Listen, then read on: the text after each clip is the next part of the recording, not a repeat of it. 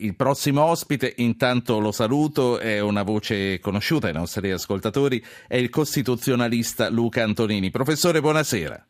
Buonasera, buonasera. Eccoci. Non entro direttamente nella nostra materia perché vedo la pubblicità su Rai 1, quindi stanno per partire i titoli dei telegiornali e sentiamo che cosa ha deciso di impaginare in apertura e poi successivamente il, il TG1. Abbiamo sentito che eh, Matteo Renzi, tra il viaggio a Detroit di oggi e eh, il commento che è arrivato dai vescovi che si dicono delusi per eh, il non molto fatto fino ad ora sulla, sulle politiche familiari è stato in apertura su altri telegiornali. Io a questo punto ne approfitto per dire che Luca Antonini è con noi per parlare delle elezioni delle province, le prime elezioni di secondo grado che sono state eh, decise dalla legge eh, del Rio della, della primavera scorsa e che in un qualche modo potrebbero preludere a quelle che saranno le elezioni del nuovo Senato, ma questa legge ancora non è passata. Ecco,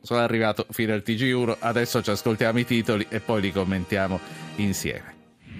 Anche la Gran Bretagna bombarderà l'ISIS, il via libera del Parlamento, allarme terrorismo tra i jihadisti, 3.000 europei. Renzi a Detroit, negli stabilimenti Fiat Chrysler, mi interessa creare lavoro, siamo pronti a battaglia contro i poteri forti. Poletti, il governo non cadrà ma dobbiamo decidere. Bersani accordo, il percorso si complica, la CEI basta slogan e bandiere ideologiche.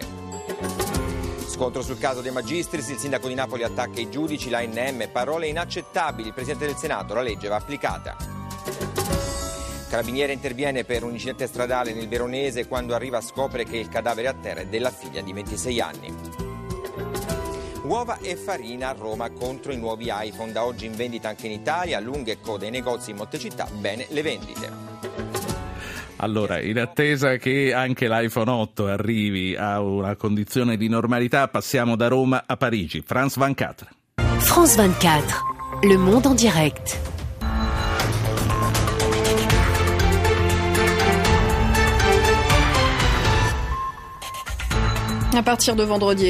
Da venerdì e per tutto il weekend bandiere a mezz'asta e manifestazioni in tutta la Francia in memoria dell'ostaggio assassinato. L'imam de Drancy invita a riunirsi contro la barbarie domenica a Parigi.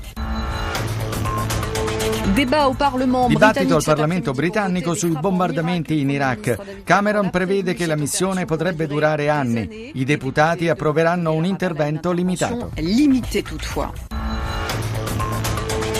A pochi mesi dal ritiro della Nato dall'Afghanistan, vasta offensiva dei talebani nella provincia di Ghazni, un centinaio i morti.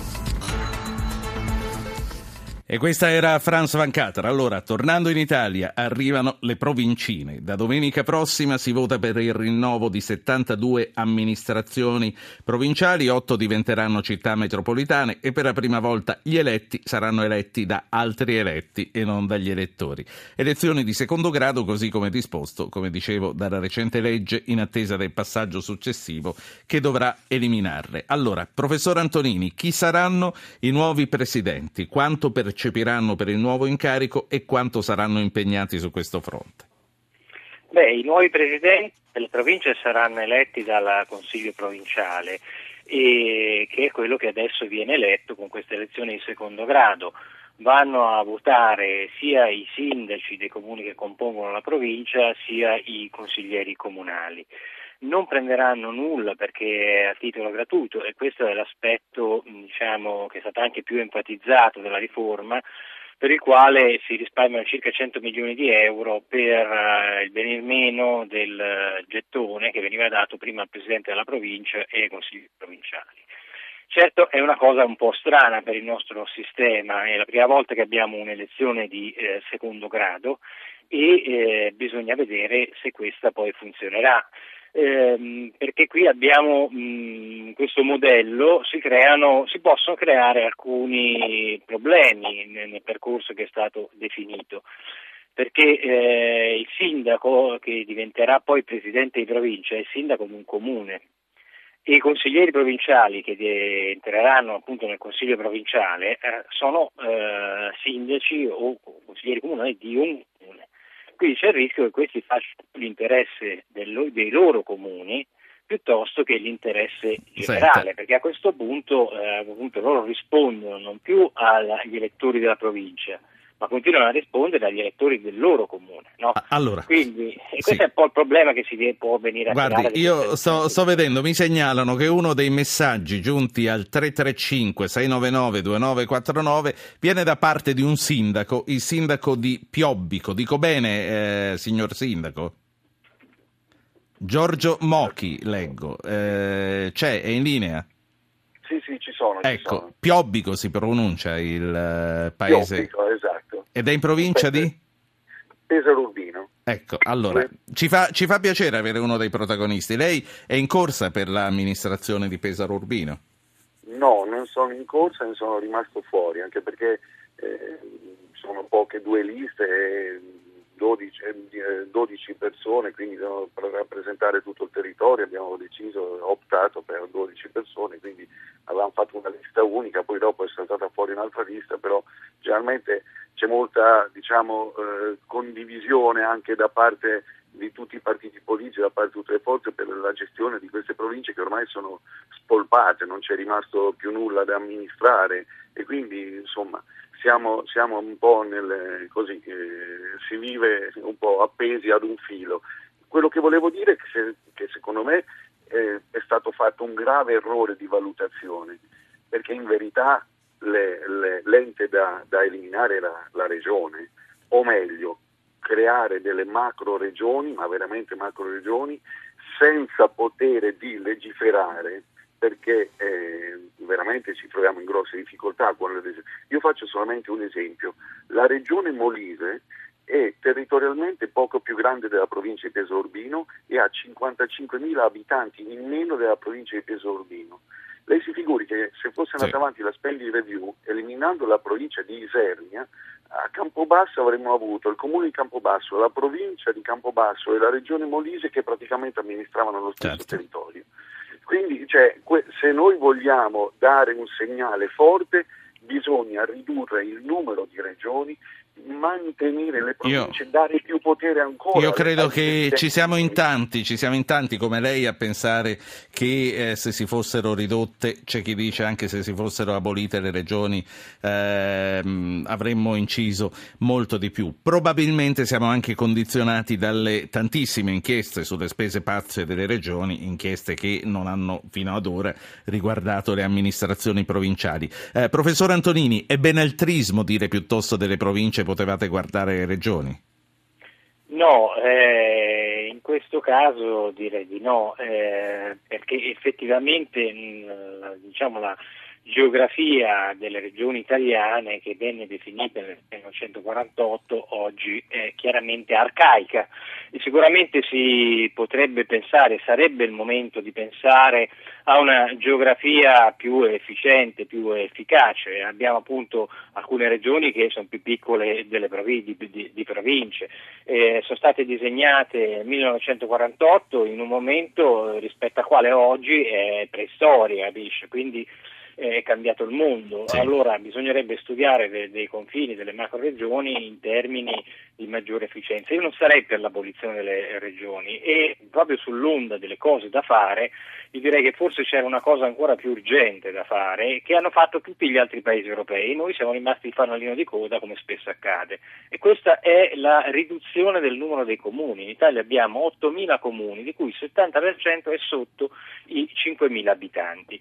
Un comune sotto i 5.000 abitanti non fa economie di scala, quindi spende di più rispetto ai servizi che potrebbe erogare con una dimensione efficiente. Tenga conto che in Germania i comuni erano 24.000 e oggi sono 12.000. Professore. In Gran Bretagna erano 13.000 e oggi sono la metà. In Belgio erano 2.000 e oggi sono 5.000. Quanto ha detto che si risparmia sui gettoni dei presidenti di provincia? E si risparmia poco perché si risparmia circa 100 milioni di euro e poi dopo abbiamo però la, ehm, una, una, un insieme, una macchina che deve essere rimessa in moto come diceva il sindaco, le province siccome erano in fase di revisione e abolizione eh, sono state quelle più colpite anche dei Ma tagli. sbaglio o ci parlavano di 3 miliardi e mezzo di risparmio? No, 3 miliardi e mezzo no, quella devo dire che non è mai stata, forse ricordo stata male. detta da qualcuno, però eh, non è stato mai, cioè il risparmio certificato dalla Ragioneria dello Stato, che era l'unico che si poteva certificare perché è un risparmio immediato e non ci sono più i gettoni di presenza. Poi si può ipotizzare un'ipotesi però è quella di una migliore gestione perché queste province diventano Sì. una specie di grande unione di comuni e dice, Allora. allora si possono immaginare delle sinergie Sentiamo- però ho detto che ci possono essere anche dei lati oscuri, degli aspetti imprevisti che poi possono dimostrare che tutto sommato la riforma non è che potrebbe funzionare così tanto. Sentiamo, sentiamo altri due ascoltatori, poi ci salutiamo. Pier Giorgio da Venezia e Marco da Novara. Pier Giorgio, buonasera. Buonasera, sarò breve.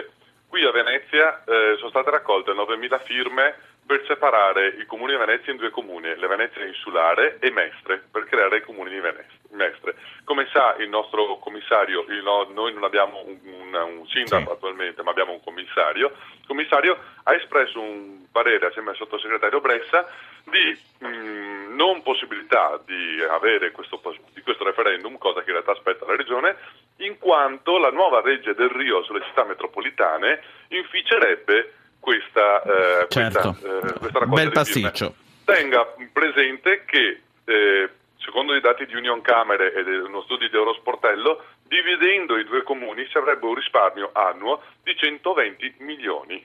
di Grazie, euro. grazie a lei Prego, per Giorgio. Arrivederci. Da Novara c'è Marco. Marco. Sì, buonasera. Volevo Buonasera. intervenire sulle province chiedendo ai suoi interlocutori se non ritengono che ci stiano sfilando la democrazia dalle mani.